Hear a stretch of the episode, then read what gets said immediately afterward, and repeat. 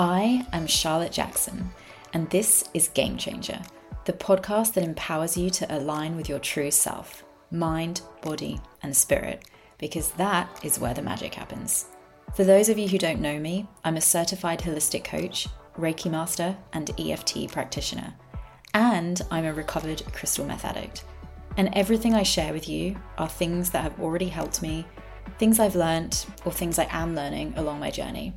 So, welcome, and thank you so much for being here. It is my only wish that this episode finds the person that it is meant to find and empowers them to change their life. Hello, hello, my friends, and welcome back to another episode of Game Changer, the podcast. It's me, your host, Charlotte Jackson, and I'm so excited to be back this week.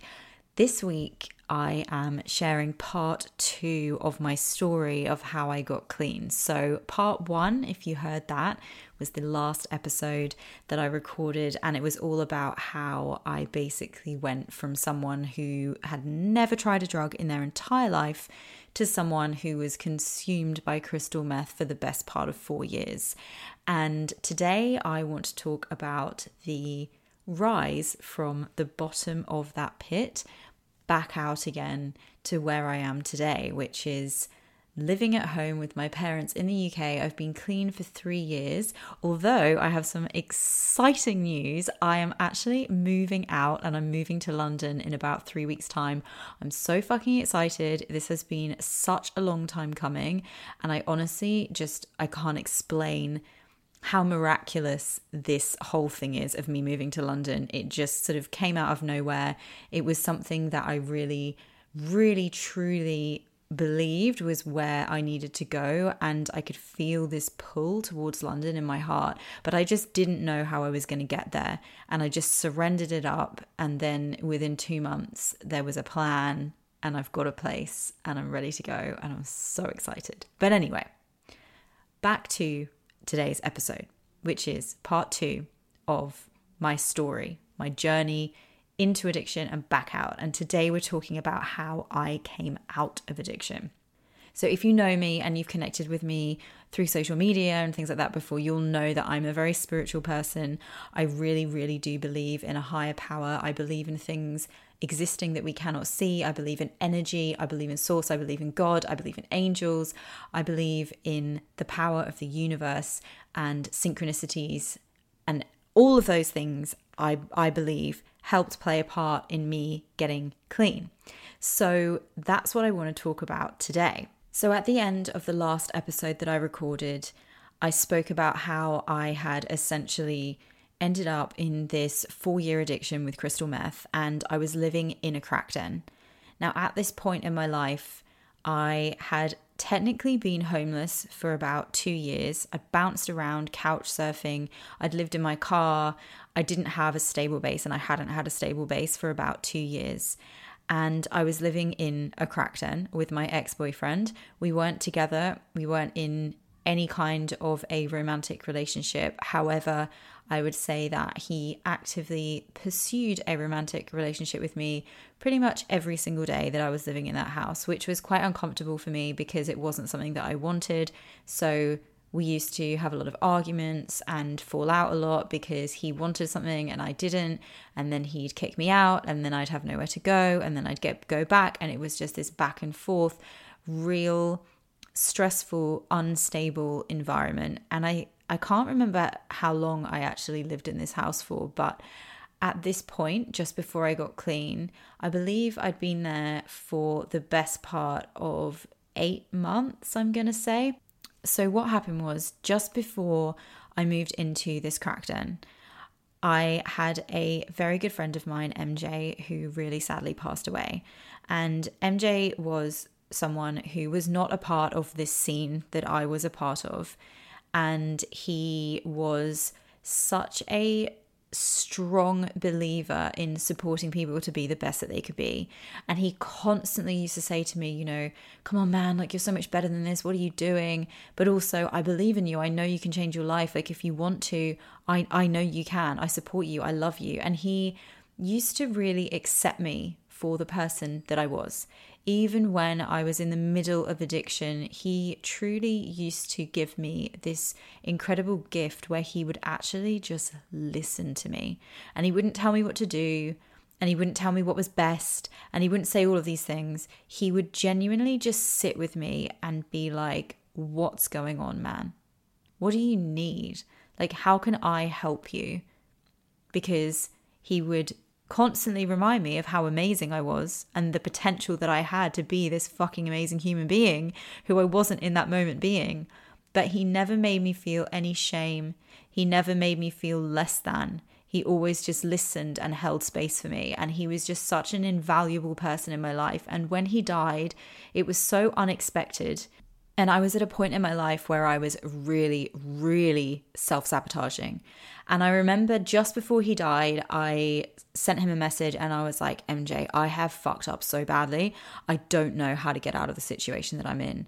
I'm living with a guy who's extremely abusive towards me. He terrifies the absolute fuck out of me. Like, I genuinely fear for my life on an almost like every other day. I am terrified. I feel like this person is going to lose it and kill me and I'm scared. I don't know where to go. I don't know what to do. I feel like I know that I deserve better, but I just cannot see a way out. I said, All I need, all I need is a safe space to live and to not have to worry about money for like two months.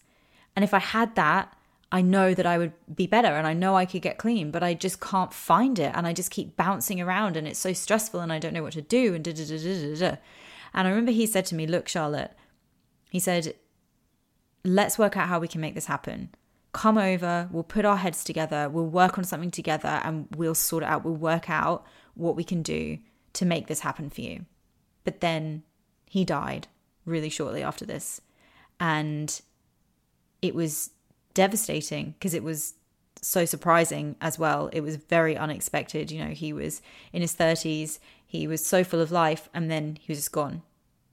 And after this happened, in fact, the day I found out that he died, something really crazy happened with this man that I was living with who was really abusive, the one I was terrified that was going to kill me. He used to get into these really crazy drunken rages, but he would also be high and he it was just yeah, very very scary situation.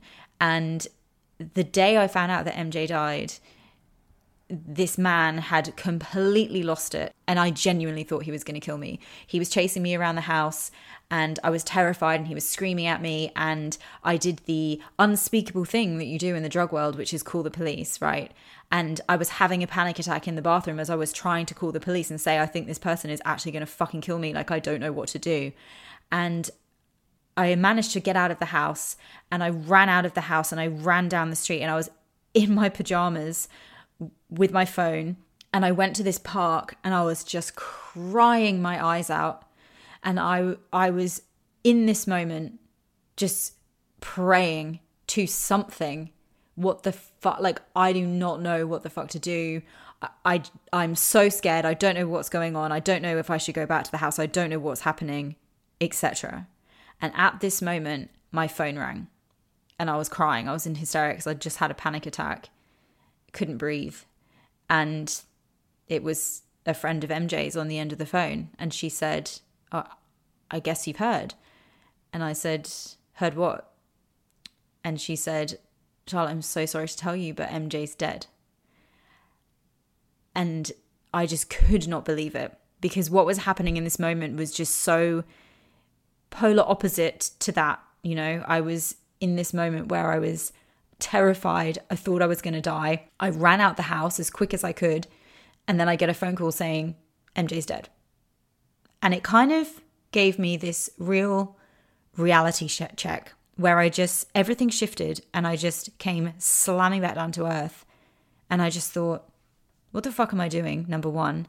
And number two, I'm not scared of this motherfucker that's chasing me around the house and doing whatever the hell he's doing. Like, I'm not scared of him. I'm going back, I'm getting my shit, and I'm going. And I suddenly was reminded in this moment of a friend of mine who had always said to me, if you ever need somewhere to stay, you honestly can come and stay at my house.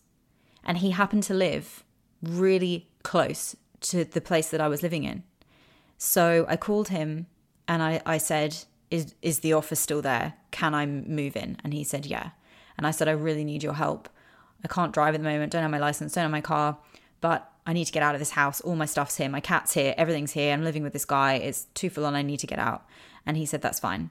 So I went back to the house and I told that guy, the one that was chasing me around the house that I thought was going to, I said, Look, MJ's dead. I've had enough of this shit. I'm moving out. And that's it. It's, this is done. And I grabbed my things and my friend came and picked me up and took me back to his house. Now, this wasn't a permanent solution, so I wasn't yet safe, but I was obviously much safer. And it was around this time that a lot of weird things started happening. I started to notice a lot of synchronicities, but I really, really ignored them because I felt like I was going crazy. I thought I was being paranoid. I thought every time I experienced a coincidence, quote unquote, that I was going crazy. Now I know that when you experience synchronicities, especially when you experience a lot of synchronicities, it's actually a sign that you're on the right path. And I just kept pushing them away. So MJ has has passed away. He hasn't quite had his funeral yet.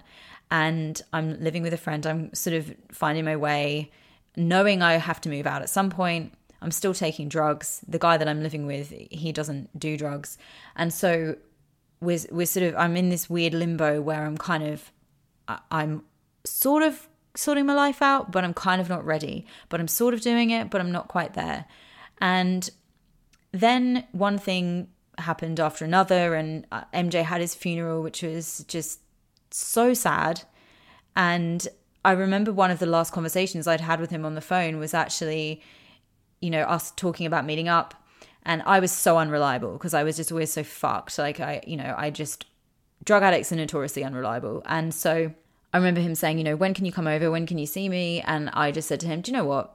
I'll come and see you the next time it rains. And I just, you know, that's just what we agreed. I'll see you the next time it rains. Anyway, I remember driving to his funeral and as we drove, this song came on my Spotify playlist, which was completely random. It was on shuffle.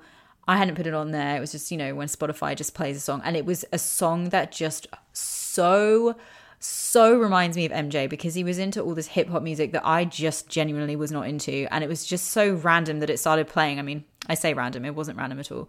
It started playing as I was driving to the funeral. And then at that exact moment, it started pouring with rain. And I then I remembered that we had said, I'll see you the next time it rains. And I thought, nah, that's just a coincidence, Charlotte. Stop being a crazy drug addict. So I went to the funeral and, you know, obviously it was really sad, but it was also a celebration of his life as well. And I just remember thinking when I saw him, he was just lying there. And I, I, I just remember thinking, I'm so sorry that you never got to see me as the person you knew I could be. And it makes it quite emotional even now, like thinking of that, because I know that he can see me now and that he's with me now. But I just remember feeling like, fuck, like I really let this guy down. You know, he supported me so much and he was so encouraging. And yet he's gone and a piece of shit like me is still here. That's what I remember thinking. Anyway, I ended up after this time kind of bouncing around from house to house. I was still taking drugs. I didn't really know what I was doing. I was kind of ignoring the issues to be honest. I just didn't really I didn't really know how to deal with the grief and I didn't really know how to deal with my life and I felt like the one person in the world who really supported me and loved me and cared about me in this time because he was the only person who would listen to me the only person. Everyone else was like, we know best. We know what's best for you because you're a drug addict and you're fucked and you don't know and you're on drugs and you don't have a rational mind and you don't know this and you don't know that. But he was the only person who was like, no, fuck that, Charlotte. What, like, what do you need? How can I help you? How are you feeling? Like, tell me what's going on. I want to know. I'm not telling you what to do. He was the only person I had in my life who was that person who actually gave me his time and his energy and really tried to help me by listening to me and treating me like a human being, not like a drug addict. So it really was devastating for me because I felt like I no longer had a safe person in my life that I could turn to. And the funny thing is, is that he was there. You know, when people die, they don't leave us. They're still there. They're around us. They're in the energy around us. They're in the plants and the trees and the people. They're everywhere. They're in music. They connect with us. They still do. It's kind of the way I see it as it's like learning another language.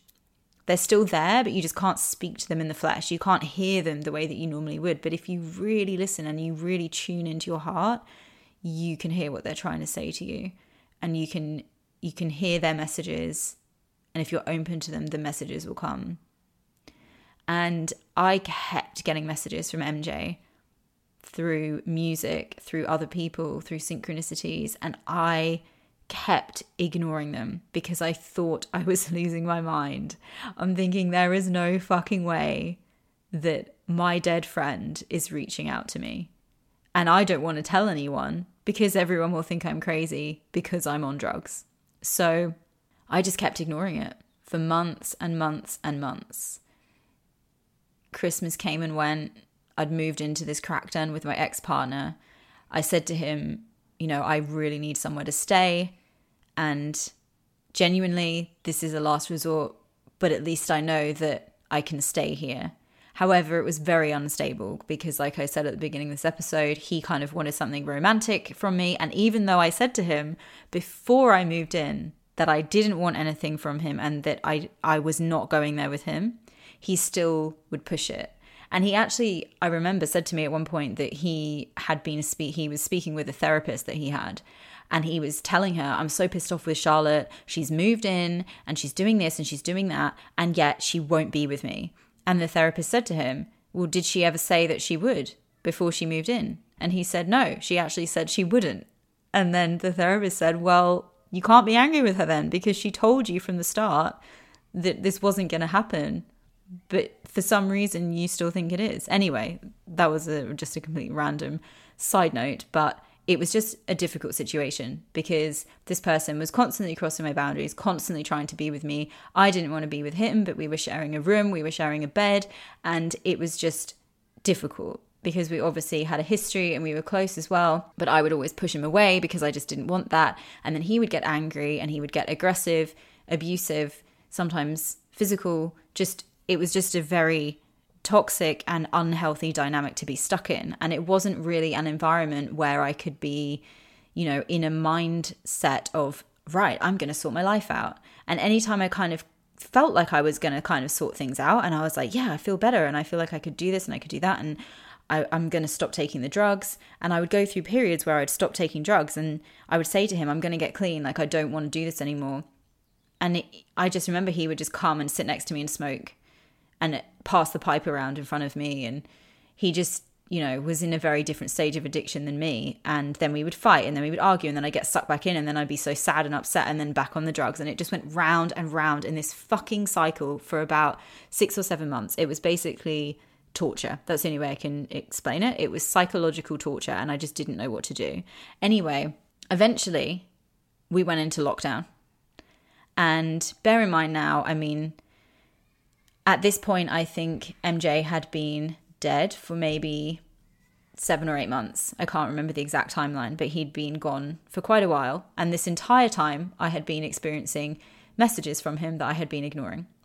Anyway, we went into lockdown, and that's when reality really fucking hit me because I no longer could leave this house. I could I no longer had the distractions. I no longer had other people the only thing I had was a crack den full of drug addicts, people that were shooting up in the kitchen, you know, passed out on the sofa, and my ex, who was so abusive, even though he didn't mean to be, but he just, it was just all very toxic, and I was locked into this house. And this pushed me over the edge. Like, I do not want to be locked in a fucking house when this is the house that I'm locked in. I don't want to be here. I, I don't want to be here, but I don't have anywhere to go. So one day I went for a walk into the city and I remember there was just nothing there It was completely deserted. I did not even see one homeless person on the street. And I remember thinking, this is so fucking weird to see this place so shut down. There's signs everywhere stay home, stay home. You know, we had a curfew, we weren't allowed out after certain times, etc. It was very intense in Melbourne. And I'm thinking, fuck, like, I don't want to stay home. My home isn't safe, to be honest. It's actually quite a scary place to be, which I could just about handle when I had the freedom to come and go as I wanted. But now that I'm being told I have to be in this house 24 7, I'm fucked. So I went for a walk. I'm walking through the city. There's no one there. No one. Felt like an actual ghost town, excuse the pun. And I passed the church that MJ had his funeral at. And I just got down on my knees in front of that church and I'm just like, MJ, I am so stuck. I don't know what to do, but I really, really want to change my life. My life is looking at me like it's slapping me in the face right now. I see it for what it is. I don't want it anymore, but I don't know what to do. I do not know how to get out of this situation. I don't have any money. I don't have anything. I just don't know what to do. I don't know how to get out. I don't know where to go. I can't go anywhere because I'm not even allowed to go anywhere because everywhere's fucking locked down. Can't even get in my car. I'm just, I'm not even allowed out, you know? So I'm crying and on my knees and just, I guess, praying and just reaching out to MJ and to Source, God, the universe, you know. And it's so funny, I find that in these moments of desperation, so many human beings find themselves on their knees and just begging for something greater than them to help. And sometimes, you know, we have to get to rock bottom to find this power that exists within us and all around us and within every living human being. And it's just fucking magical. But sometimes we have to be brought down to our knees to actually find it. And so I left the church and I walked back to the Crackden. And on the way back, I decided to stop in to a petrol station. Well, actually, a 7 Eleven convenience store. And I walk in and there's a guy there and he's got his hood up and he looks up at me. He's about a meter and a half away from me. And it's MJ standing right in front of me, looking me dead in the eye. I don't know if this is a vision. I don't know if this was a hallucination.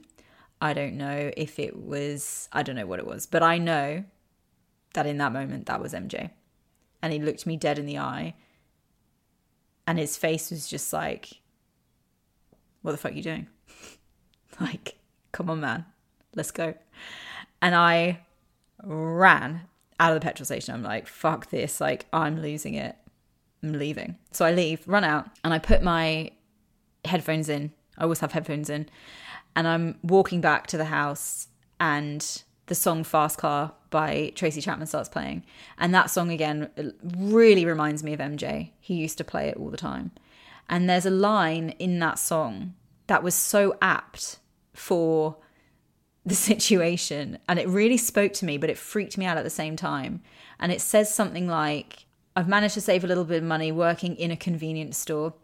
And all we have to do is cross the line into the city where we can both get jobs and finally know what it means to be living. It's something like that. And it's basically say this song is saying, I've got a fast car, I've got a tick, I've got a way, I've got a way to get us out of here. That's the message of the song. That's how I hear it anyway. So I'm walking along and I'm thinking, yeah, this is fucking weird anyway. I turned it off. I'm like, don't want that shit. Get back home. Go on my phone. I'm scrolling on Instagram.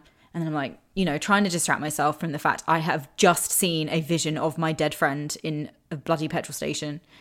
So I'm scrolling on YouTube, and I forgot to mention before that the only difference in the face of this person who was standing in front of me and MJ's face is that MJ has a freckle on the end of his nose, but this person did not. That was the only difference.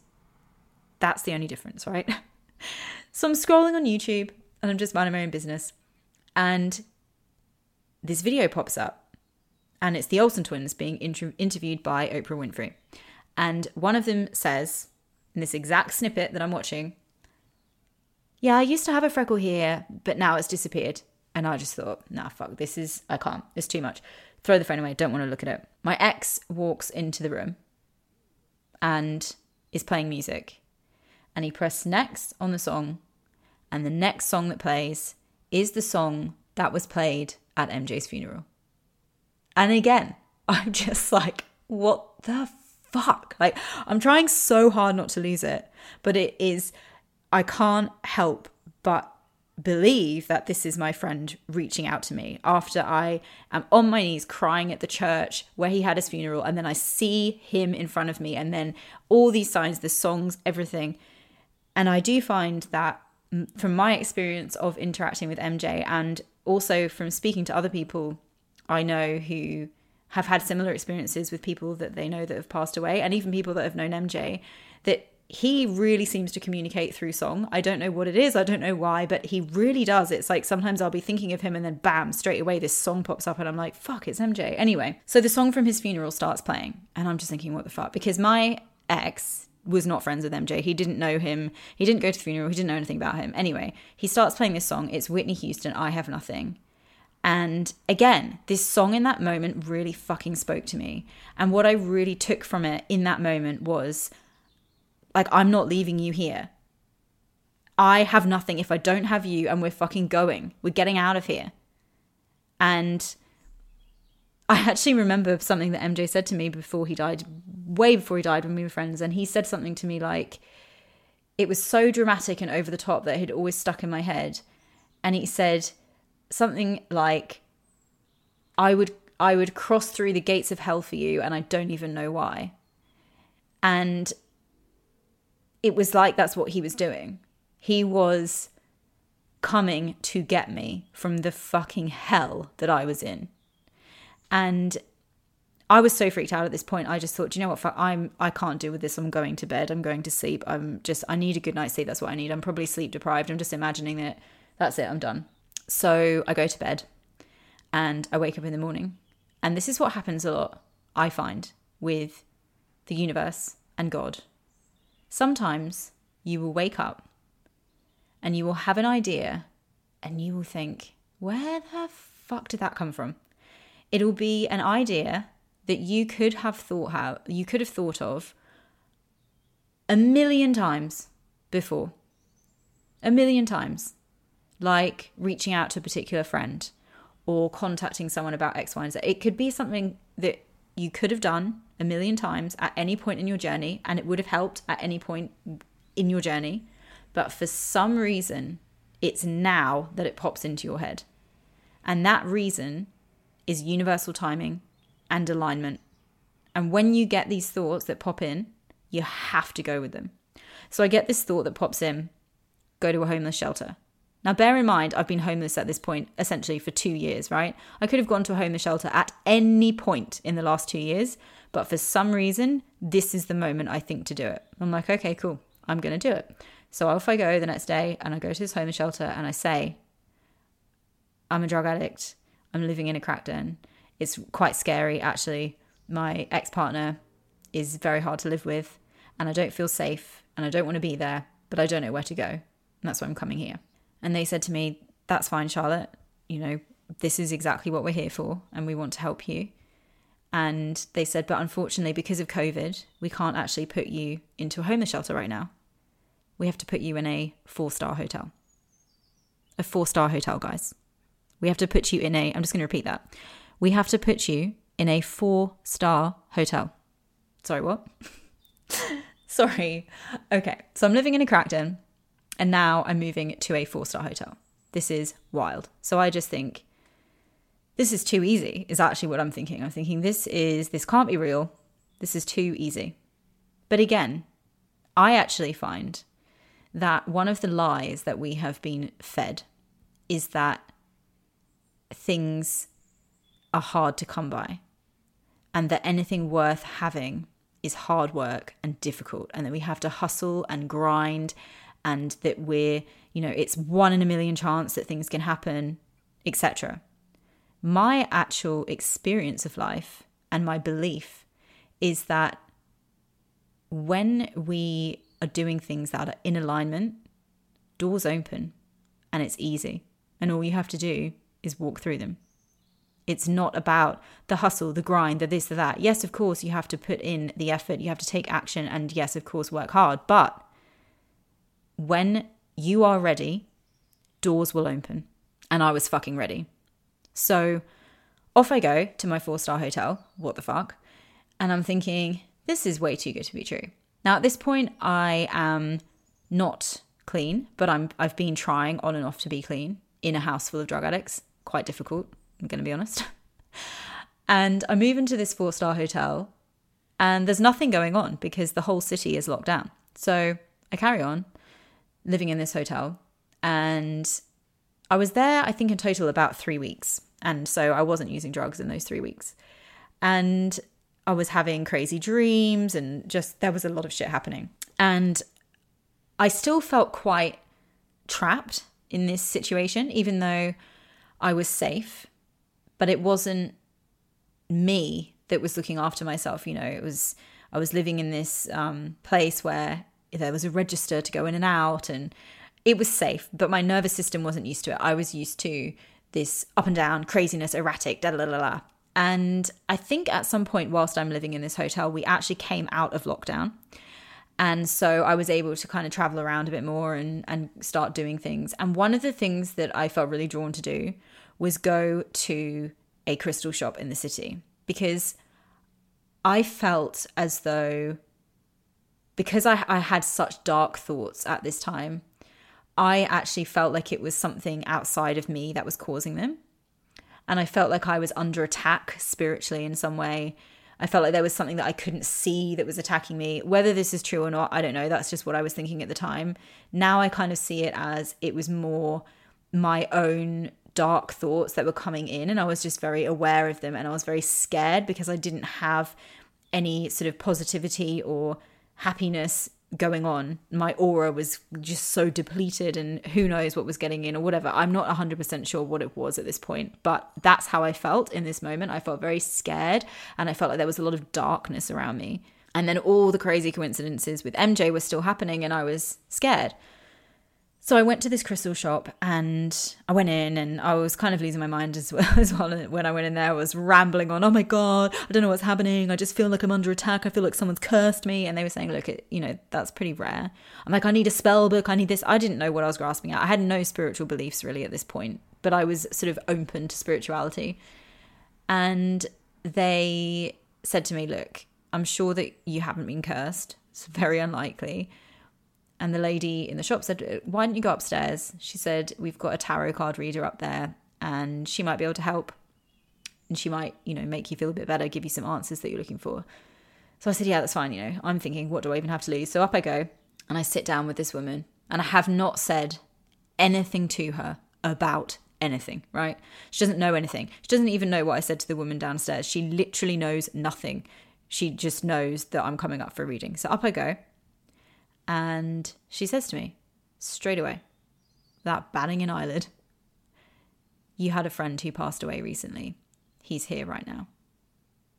And I just looked at her like, You're fucking kidding me. Because previously I had thought this, but I didn't trust it. I thought, Nah, I'm going crazy. I'm on drugs. And I can't tell anyone because they'll think I'm crazy too because I'm on drugs.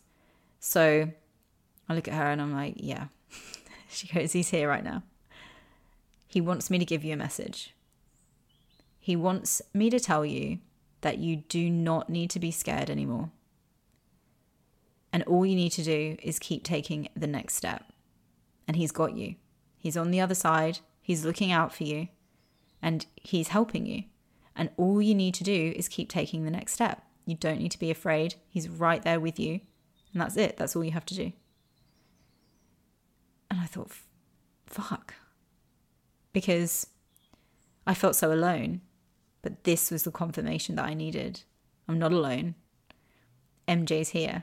And he's not just here, he's fucking helping me. So I think, thank God. And I said, that is just amazing. And thank you so much. I'm so happy. I wasn't even planning on coming up here, but the lady downstairs told me to come up here. And she said, Oh, yeah. Was that Rachel or was that Akira?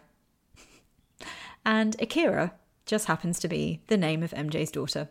I mean, the synchronicities were just so wild that even people who do not believe in this stuff, when I tell them this story, they cannot explain it to me.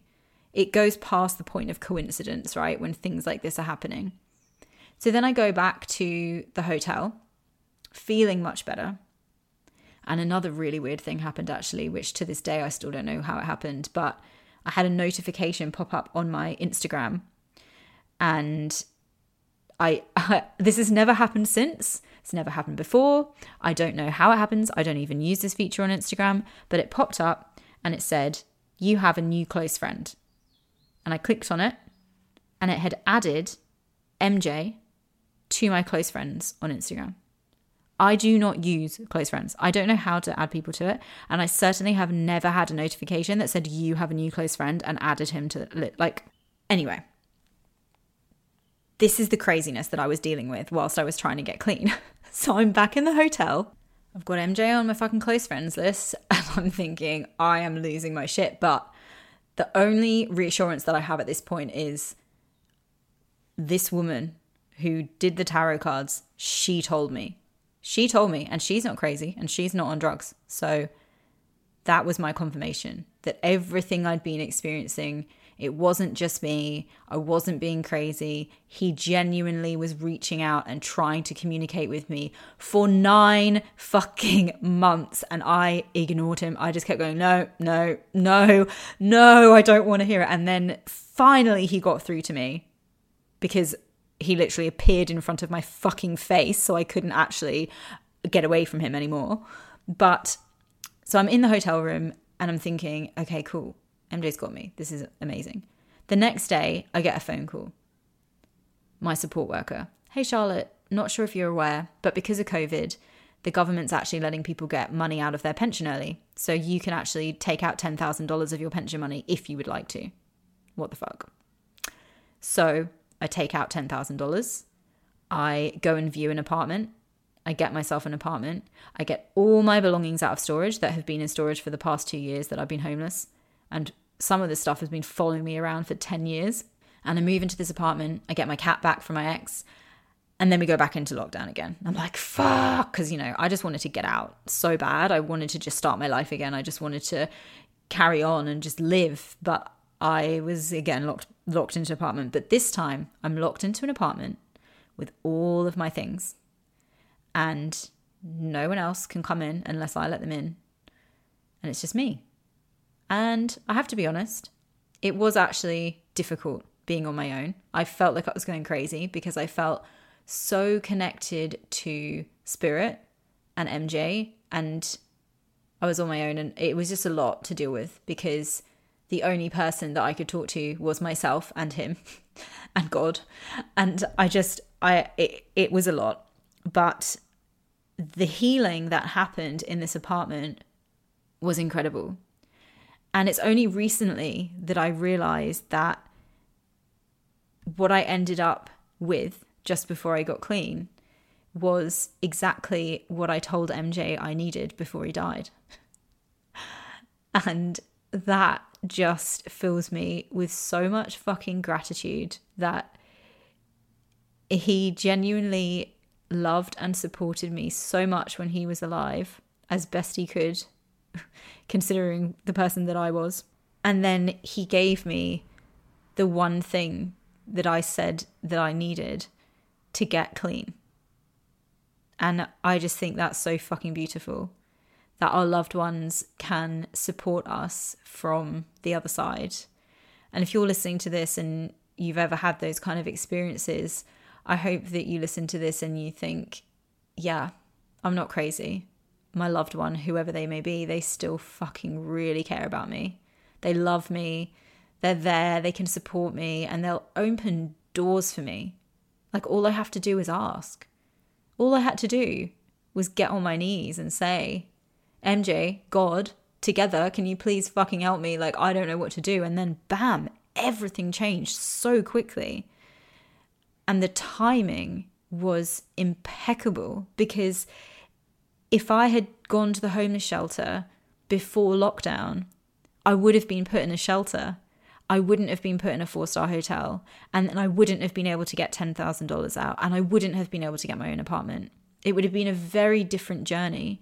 And so, this is also a reminder for you as well, if you're listening, that trust in the timing of your life. And that's something that I just feel so strongly right now. You know, like I'm in this stage of my life right now where I'm about to move out of my parents' house. I've been here for three years. I've wanted to move out so many times and I've wanted to move out for so long. But I also know that timing is everything and you're always in the right place. You're always where you're meant to be. So if you're waiting on something to happen, just keep waiting because there is a reason that you're waiting. Because what you're waiting for everything that you are trying to manifest and bring into your life, all the things that you want to happen, they're not happening yet because it's not the right time. But when they do happen, it'll happen 10 times better than you could have imagined. So you're, you know, you're asking for something, you're like asking for this thing, and it's like, you know, on a scale of like one to 10, 10 being the best, one being, yeah, like, you know, that's the thing existing. You're maybe asking for like a six or seven, maybe an eight. But if you wait, when it happens, it'll be a 10, 11, 12, 20, 100 on the scale, right? And that's what happened to me when I got clean. I sort of tried here and there. It didn't really happen, didn't really happen. But when it fucking happened, my God, that was the right time. And I'm so grateful that it happened when it did and that it didn't happen before because the journey that I would have had before would have probably taken longer and been harder. This journey now was so easy. I was just in my own apartment.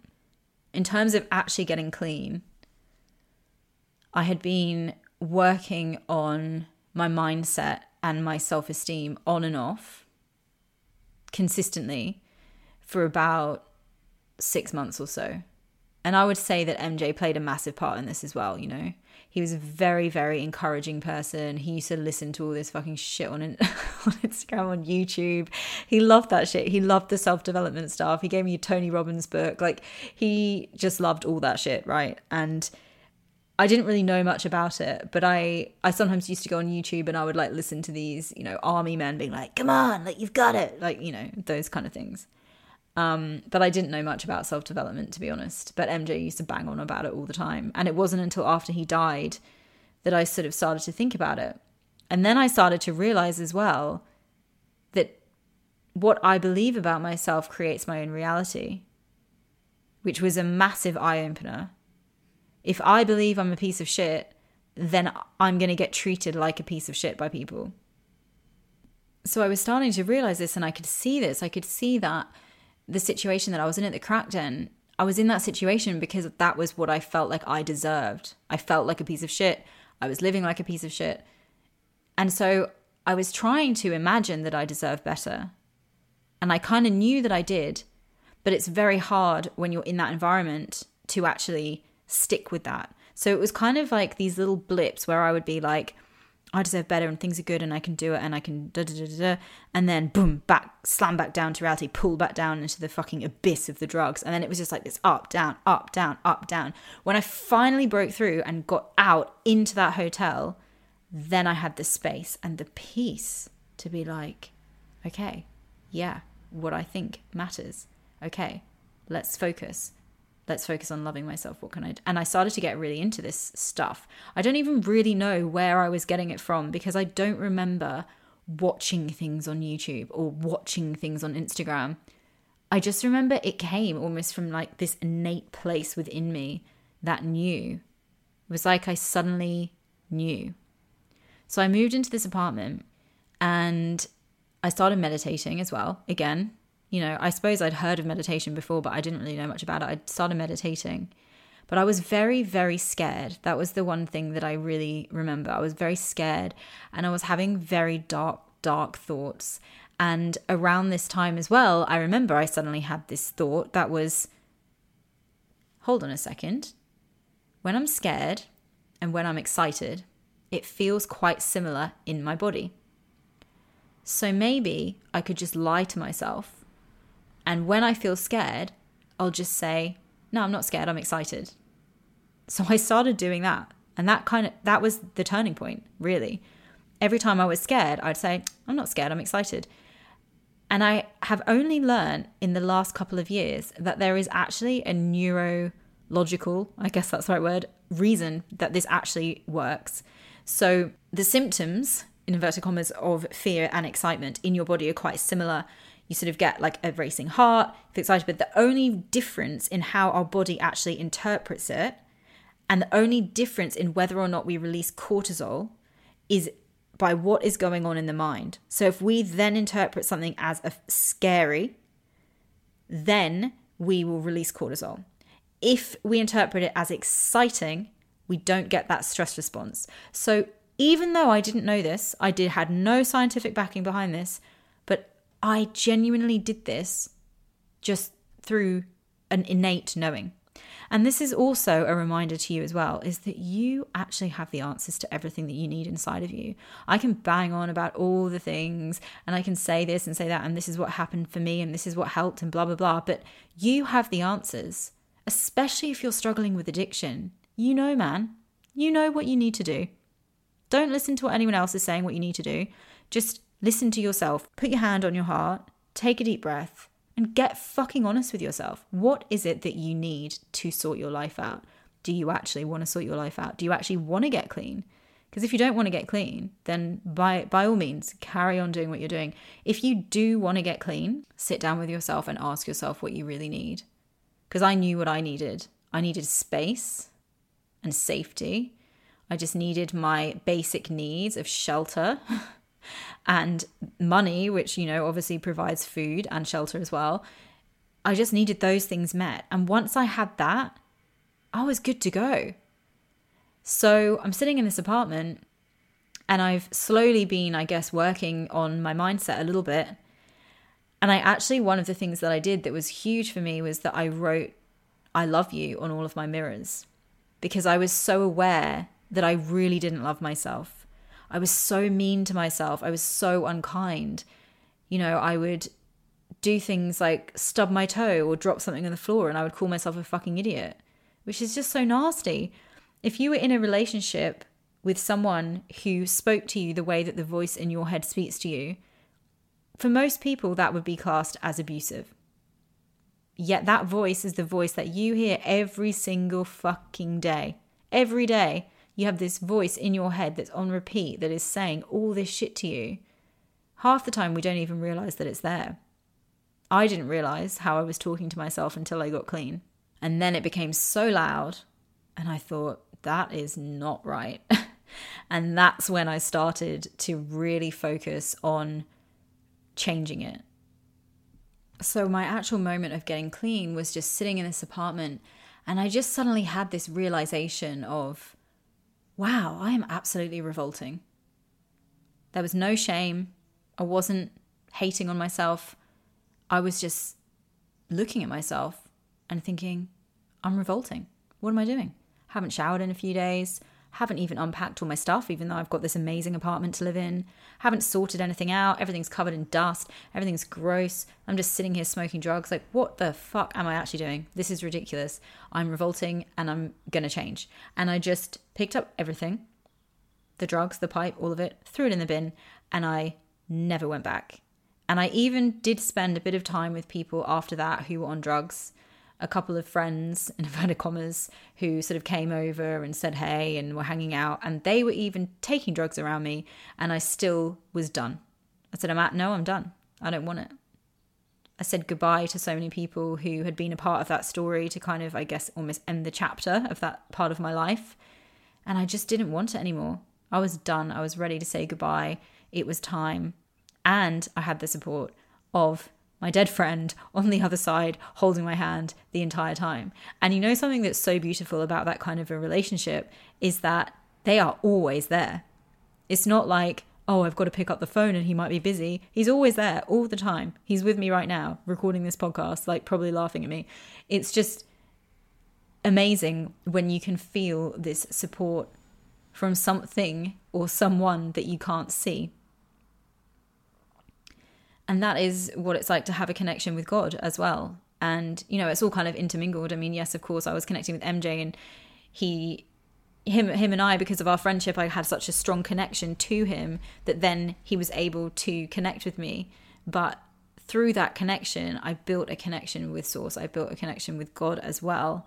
And I just so wholeheartedly believe in the power of the universe and the beautiful synchronicities and the way that everything links up and connects and if you just trust the flow of your life and you're ready for change, doors will open. And that's what happened to me. And it was just fucking amazing. When I look back at it, I think, what a miraculous experience, honestly, because so many people come to me and they're like, How did you do it? How did you get clean? We need, you know, a step by step guide. I want to know how you did it.